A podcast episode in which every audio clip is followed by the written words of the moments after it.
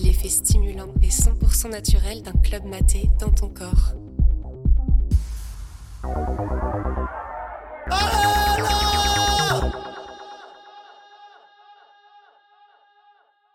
Bah ok, alors ça s'est passé euh, en 2013, j'avais 21 ans.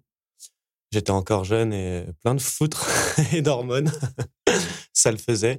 Euh, on, euh, on, était avec ma femme, Julia, et mon meilleur ami, Shabazz. On était étudiants à Montpellier à cette époque-là. On vivait tous les trois en coloc et notre truc, c'était de suivre le label Minus avec Richie Hotwin et tout ce qui en, tout ce qui en suit. Euh, ça faisait quoi Deux ans qu'on les suivait déjà? On était parti à Paris. Euh, on avait fait euh, beaucoup de villes en France et, euh, et suivi beaucoup d'artistes. Et, et on se retrouve pendant une semaine à rien avoir fait pendant plus d'un mois. On était trop chaud, il faisait beau. On se dit, vas-y, on se prévoit un week-end, une grosse teuf pendant un week-end. On trouve pique-nique électronique Barcelone, 13h minuit. Le feu, label Minus, comme par hasard, tu vois on voulait juste prendre nos places, donc impossible de trouver les places. On se rend compte qu'en fait, c'était un concert gratuit. Encore mieux, t'es étudiant, t'as pas de sous, gratuit, c'est cool. On était le 22 septembre, si je me souviens bien. Ouais, samedi 22 septembre, on prend un train à 6 heures du matin pour arriver vers midi à la gare de Barcelone. Donc on arrive à la gare de Barcelone, trop bien, trop enjaillé, il fait trop beau on, se dit vas-y, on se fait un petit tour euh, dans Barça et après on va direct là-bas. Donc on arrive à 13h devant le lieu. Euh, lieu donc c'était euh, au Mont Ijoug, c'est vraiment sur les hauteurs de Barcelone. Le le, parc est, vraiment immense et il était juste entouré de petites barrières de, de merde que tu peux trouver dans la rue quoi. Et, et que surtout très facilement. Et on se cale, on fait la queue, on rentre normal et surtout on était chargé à bloc. Donc on arrive dans ce festival, on rentre dedans. Euh, il nous restait allez, 100 balles à 3. On prend 100 euros de token. 100 euros euh, de petites pastilles en plastique que tu peux perdre à n'importe quel moment. En revanche, on était blindé euh, niveau reste. Donc on se cale, on se boit une bière, on prend un petit hot dog, on se met bien. On commence à aller voir en haut, voir comment ça se passe sur les hauteurs parce qu'en fait la scène était vraiment euh, séparée euh, de tous les restos, guinguettes. Tu pouvais acheter des vêtements, euh, des bijoux, des trucs de merde. Et à côté de ça, tu avais la bouffe et l'alcool. Donc on se cale dans un coin, on fume deux trois petzouilles, on se met bien, on monte devant le son, tu passes sous les brumisateurs, tout va bien. Premier et hop, ça grimpe. On se met devant le son, tout va bien, tout va bien, tout va bien. La foule commence à s'agglutiner, c'est le feu. Et puis là, euh, devant ma femme, il y a, un mec qui tombe, quoi. Et euh, ma femme le prend, le lève, et là, c'était un nain.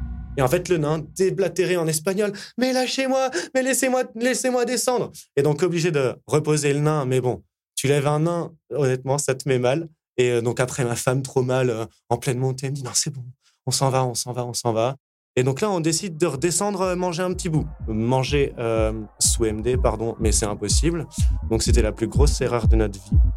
Et, euh, et puis là, arrive un moment, on commence à avoir un peu d'agitation. On était en bas, on était posé, on montait, mais il y avait la musique, le soleil, tout était bien, la petite pierre. Et puis là, on voit quelques euh, taches bleues, tu vois, avec les yeux complètement euh, pupilles ouvertes, on ne voyait que dalle. On voit des taches bleues et tout, avec des cris en espagnol. Et en fait, il s'est avéré que euh, la capacité du, euh, du, site était de 10 000 personnes. Et il y a 20 000 personnes en plus qui sont rentrées illégalement sans être passées par le checkpoint.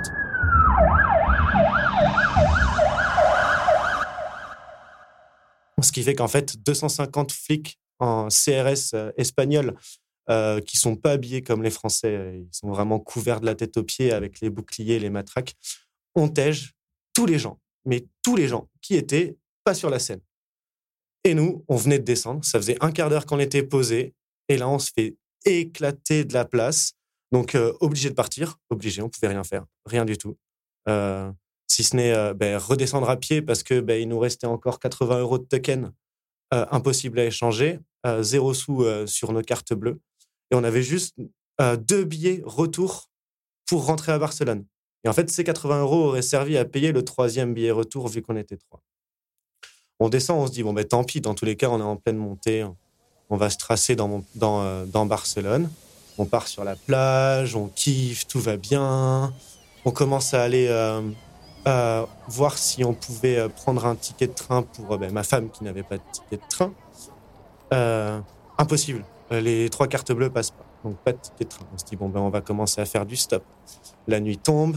Faire du stop en Espagne, c'est impossible. Littéralement impossible. Et, et euh, donc on commence à tendre le pouce, personne nous prend, vraiment personne. On s'entend des gros doigts, euh, des klaxons, euh, des insultes en espagnol, on a eu la totale. Donc là on se dit, bon ben on va voir la gare quoi, quand est-ce a le prochain train? Et on monte dedans.